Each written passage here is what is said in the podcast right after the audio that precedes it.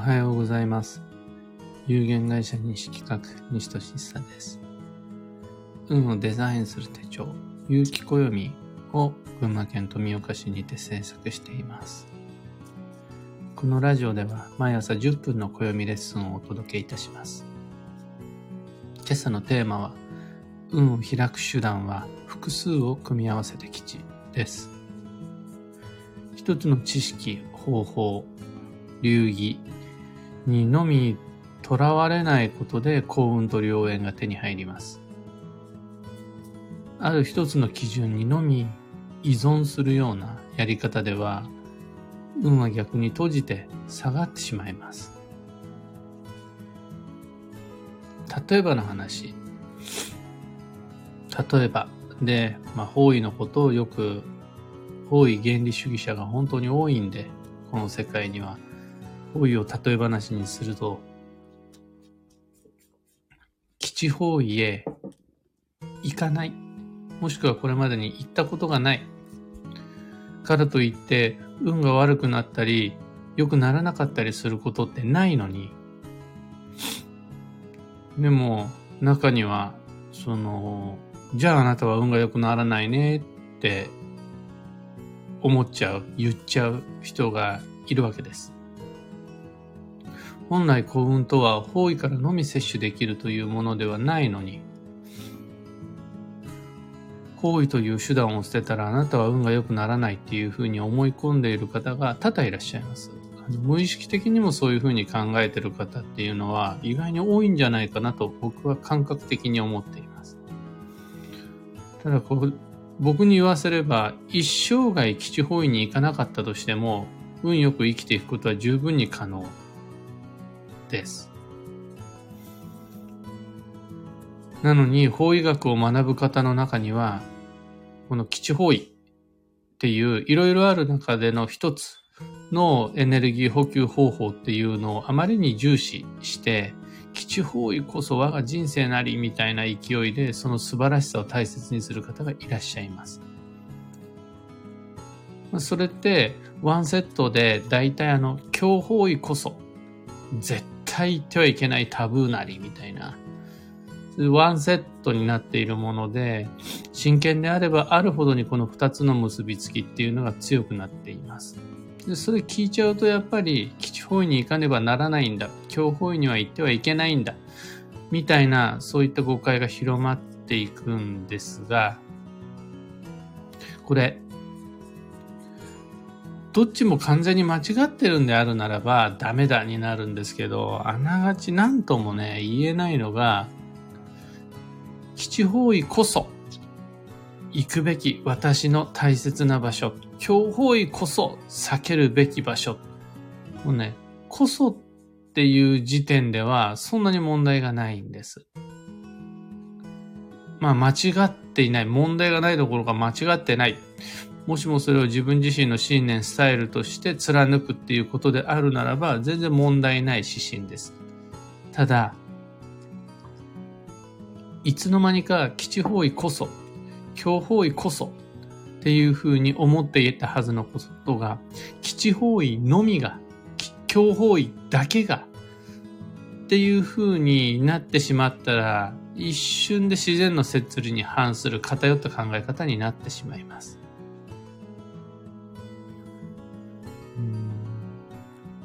自然から運を分けてもらおうと思った場合、基地方位だけが唯一の手段ではないし、この世界にある運のリスクっていうのを指折り数えようと思ったら、強方位以上なんてことはないわけです。基地方位以外にも選ぶ価値のある魅力的な幸運っていっぱいあるし、強方位以外にも避けることを考えた方がいい場面っていうのは当然あるわけです。だから、方位の吉凶のみに頼らずともエネルギーバランスを整えることは可能です。例えば、僕が具体的にラジオであるとかブログ、ツイッター、まあ、メルマガなどを通してご提案することができるのは結局暦と呼ばれる知識の内側に収まっちゃうんですが、その暦の知識一つ取ったとしても引用学、五行思想、運勢学、仮想学、旧生学などなど複数の方法論があります。また、うん、少し細分化して考えていくと、その中にあの、食事、旬と呼ばれる幸運のレシピであるとか、あとは成果、その季節その季節の旬のお花っていうのもエネルギー補給になり得ます。食事は特にまあ運と直結していて、良い食事は幸運の原動力となる。だから、基地方位にのみにこだわらなくても大丈夫。で、食事も向き不向きがあるのは、百も承知なので、その場合季節ごとに咲くお花っていうのは、その時、その瞬間を生き抜く活力になり得ます。さらには、これは僕は専門外なので、あまり偉そうなことは言えないんですが、色彩。暦の中ではラッキーカラーやテーマカラーなんていうのがあるんですが、それ以外にも、その時代の色、もしくは自分に合う色、パーソナルカラーみたいなもの、あとは香り、アロマ、いろいろなものの良い香りは、直接的に人の五感を刺激するので、即効性を持って運が良くなったり悪くなったりもします。即効性の部分を考えると、方位なんてもう比べ物にならない大きな効能期待できます。即効性だけを考えれば。ただ、の、これらも全部、要は何が言いたいかっていうと、そういう複数の手段がありますよというお話をしたかったので、やっぱ色彩いいよね。香りこそ基地っていう風になった結果、いつの間にか色彩だけが大事。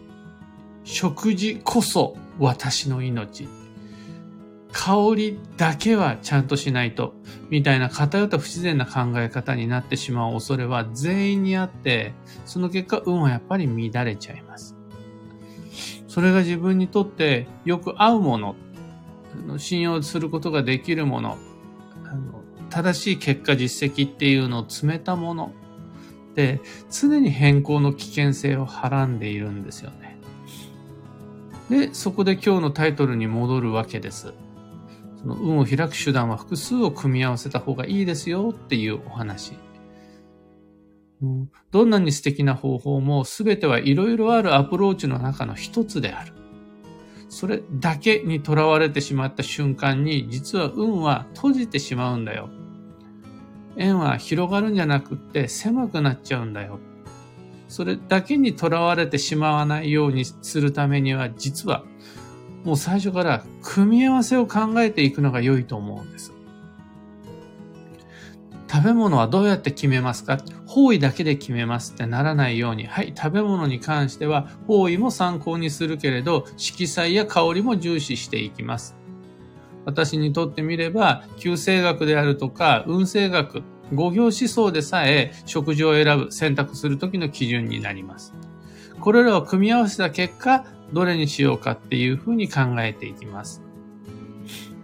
この自分に合った複数チョイスの組み合わせでライフスタイル、ライフサイクルを作っていくことで、運はね、この足し算じゃなくて掛け算で上がっていくし、今日に対する感覚、もしくは対処方法っていうのも自分なりの手段が整っていくことになります。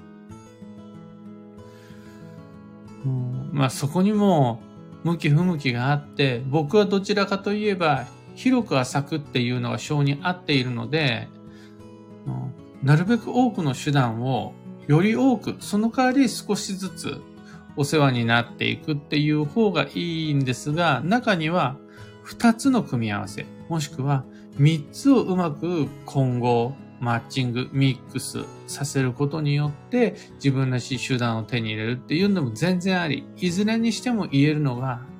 たった一つの方法、手段だけで運を開こうって思ってしまったら逆に人生は抑圧、制限されてしまうというお話です。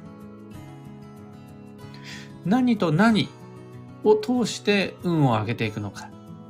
っていうことだけ意識していけば、暦の中にある複数の判断基準、判断材料っていうのもうまく組み合わせることができるようになるはずです。今朝の話はそんなところです。一つだけお知らせにお付き合いください。有機暦先行予約限定セットのご注文受けたまります。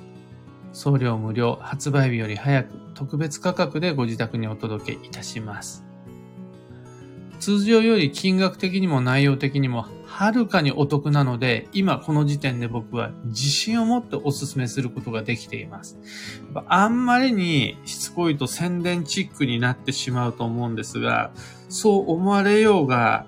なんだろうが、とにかく、はるかに通常の購入、一般発売日以降の購入よりお得なので、先行予約限定セット、皆さんお勧めしていたしますって言えます。3つのセットに10種類以上のオプションをご用意しました。数量限定ではないのでじっくりご検討ください。より自由に自分らしい組み合わせ、いっぱい迷っていっぱい楽しんでもらえると嬉しいです。ただ、2022年8月8日夜8時までの888までの期間限定です。それまでにはハートを定めてご注文をお願いいたします。商品の発送は9月1日前後の予定です。なるべく早くしたいんだけれども、発送準備によっては9月1日2日になってしまうこともあり得ます。ご理解とご協力どうぞよろしくお願いいたします。詳細とご注文窓口は放送内容欄にリンクを貼り付けておきます。さて本日、2022年5月の20、金曜日は、繁忙の5月の16日目。本年度運をデザインする上で今が最も大事な1ヶ月です。100点満点を全てにおいて完璧に狙っていく必要は一切ないし、むしろ後に回すものを考えたり、手を抜くべきポイントっていうのも作った方がいいです。一方で、これっていうものに関しては、100点は無理であったとしても95点ぐらいっていうのは目標目安にして頑張ることができると、その価値あります。毎日予定を入れ、午前も午後も充実させ、運を動かして参りましょう。今日の運勢は、関節、間に媒介を挟む。間接的にアプローチするっていうのが良いですよ。これは特にですね、今日の場合、他人というフィルター、他人のセンス、を通して世界と接することができると、より良い選択につながるっていう流れです。幸運レシピは、さやいんげん。これはね、豆というよりは、緑色の食材が今日はいいです。翡翠麺とか、わさびとかも全然ありです。回転寿司へ行くなら、初ガツオ、イサキタコ。野菜類であるならば、ふき、空豆、アスパラガスなども緑の食材としておすすめです。以上迷った時の目安としてご参考までに。それでは今日もできることをできるだけ、西企画西俊さがお届けしました。いってらっしゃい。ゆうさんおはようございます。エヌシャンティさんおはようございます。中さんおはようございます。タカさん、私も広く浅くのタイプです。それが結局、まあ、爆発力はないけれど、一番安定的で、なおかつ飽きのこない方法なんかなって僕も思っています。小エリダスーさん、多くの手段をより多く。私もこちらです。日々手段を探しています。例えばお料理一つとっても、中華の時もあれば、和食の時もあれば、フレンチ、イタリアン、アジアン。複数をこう組み合わせていくことで、そこに人生に彩りやバリエーションが出るような気がするんですよね。あとは向き不向きの中で全部っていうのは難しいんで、今日はこれ、今回はこれとこれっていう感じでうまく出し入れできると運は整っていきやすいです。キコさん、おはようございます。運を開く手段は生活全体の中にあるんですね。いろいろ探して見直してみようと思います。例えば、手帳一つ取っても、一つの手帳だけで済ませるのではなくって、えー、家事に関してはこれ、仕事に関してはこれ、リビングにおいて、家族とみんなでスケジュールを共有するときにはこれ、みたいな風に、うまく組み合わせて使っているように、運っていうものに関しても、運勢だけ、方位だけ、仮想だけ、旧世だけに縛られてしまわずに組み合わせることで、よりこうね、運がパカッと開きます。北さん、反抗期の次男と関わるときは、間に人を挟むよう心がけます。例えばの、おすすめであるとか、本当に会話のクッションであるとか、二人じゃなくて、あと一人、三人いると、だいぶ絵も整いやすくなります。というわけで、今日も皆さんマイペースに運をデザインして参りましょう。